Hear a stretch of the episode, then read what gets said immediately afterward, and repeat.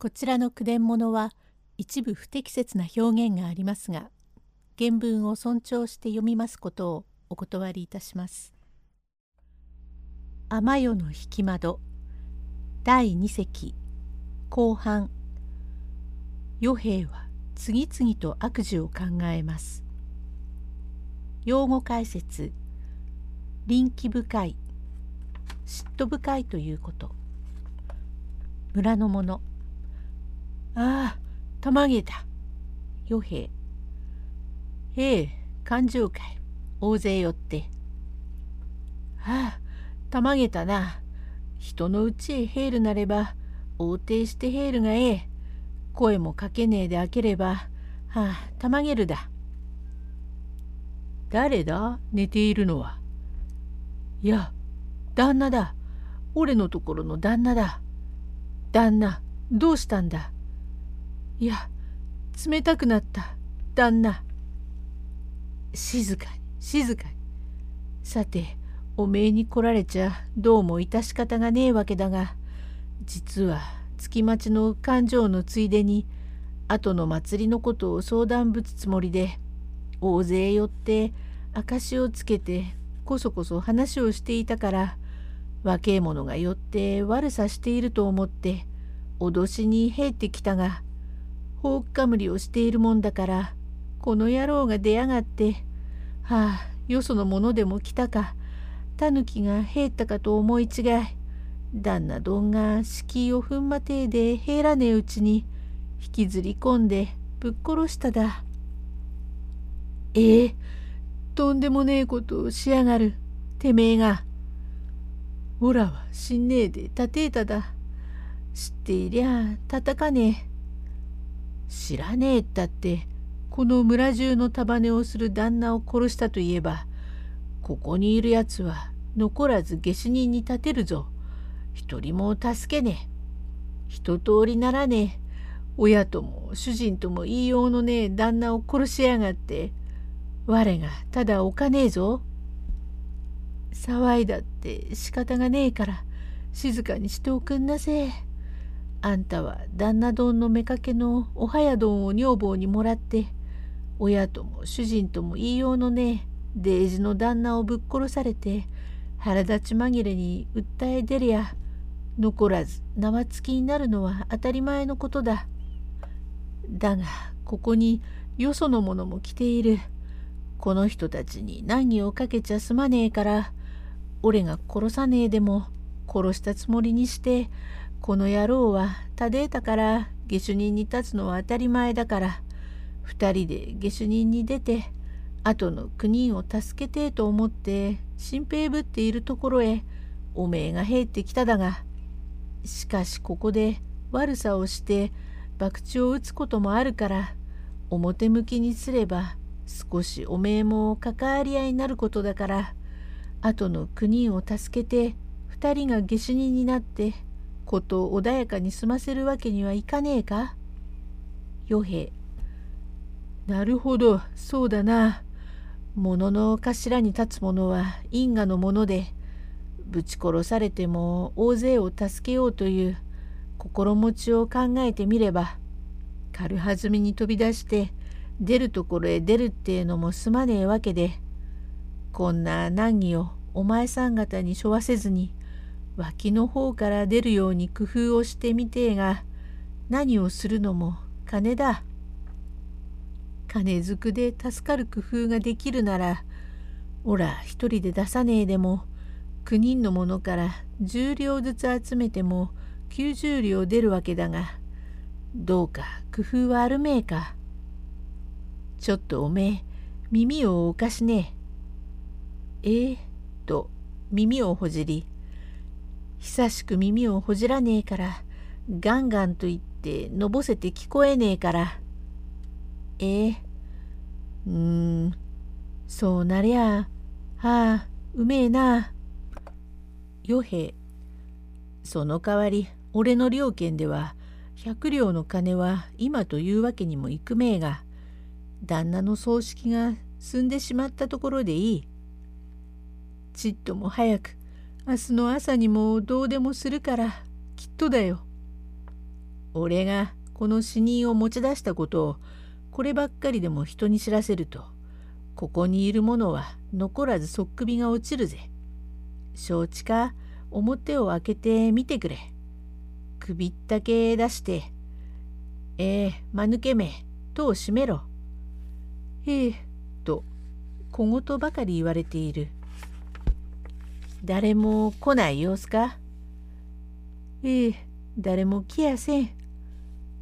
これからまた草履を脱がして自分の腰に挟み放かむりをさせて再び与左衛門の死骸を背負い出しましたがひどいやつもあるもので裏伝いに持ってまいりましてどこへ行くかと思うと包みからだらだらとおり王城や与左衛門の庭から入りここに深夜といって今度座敷ができましたところにおかみさんは一人で旦那が帰らないので臨機深いから寝て待っておりますと与兵衛は出入りのことだから勝手も知っている庭の棚井戸といって羽鶴瓶の井戸があります。その井戸端のところへそっと死骸を下ろしてトントントントンと戸をたたき「今帰ったよ。今帰ったよ。トントン。今帰ったよ」と口を袖に当てて旦那の声色を使います。この男は元より器用のやつで江戸におりましても役者の声色の上手のものでございますから今旦那の声色を使うとおかみさんの方では旦那がまたお早のところへ行けやしないかと少し臨機が起こっておりますところへ表を叩かれましたから「誰だかのそこで表を叩くのは誰だの今帰ったが遅く帰って決まりが悪いからちょっと開けてくれ。今帰ったから開けてくれと言われた義理かえ。そこは開きやせんよ。ここは入り口ではね垣根で囲ってあって入られません。どこの人か名前を言って表口から入っておくんなせえ。オラがうちへ、オラが帰ってくるのに不思議はねえ。オラのうちへオラが帰ったもねえもんだ。いい年して、へえ、あなたいくつになんなさるかい。51になったよ。51になっては、夜更かしして、表べえ出ては、なんともは言いようがねえよ。うちがそれほど嫌なれば帰らねえでもええよ。わしが言わねえこっちゃねえ。きれいさっぱり与兵の女房にやったというから旦那どんは未練を残してたびたびにそこへ行かねばええがやきもちではねえが人のそしりもあるからだ。それほど嫌なとこなれば戻らねえでもええ。ここは飽きやせんよ。ふう。表から入ると奉公人の命もあって決まりが悪いからちょっと開けてくんなよ。決まりが悪いようにあんたがしただ。わしが知ってでも嫌やしめえし、はあ、決まりも悪かんべえ。頭を光らしておなご狂いをするだもの。ここは開けませんよ。わしゃ、この八畳へ来て一人で寝るだから。あんたもこのうちやるから勝手にしろってえから、もらってわしは女隠居というふうになってるから開きませんよ。そう言われると面目ねえからひょっと狭い心を出して井戸へ身を投げるか夜中歩いて途中で間違いがあってもええか？は は脅しべえ言ってる。気が小さいから井戸へ入るような気になるべえよ。はあ井戸へ身を投げてみさっせ。よっぽど冷やっこくてよかんべえ。そんならもうこれが別れだよ。なんだかはっきり分かりやせん。ああいう脅し事を言ってお別れになりやんしょ。うん、しすましたと与兵衛はこれから腰に挟んである草履を出し井戸の前に並べてほっかむりを取って逆さまにしてどぶりと井戸へ放り込んだ音に紛れて生垣を飛び越えて逃げたんですがおかみさんはあまりに音がひどいから「誰だかでけえ音がした。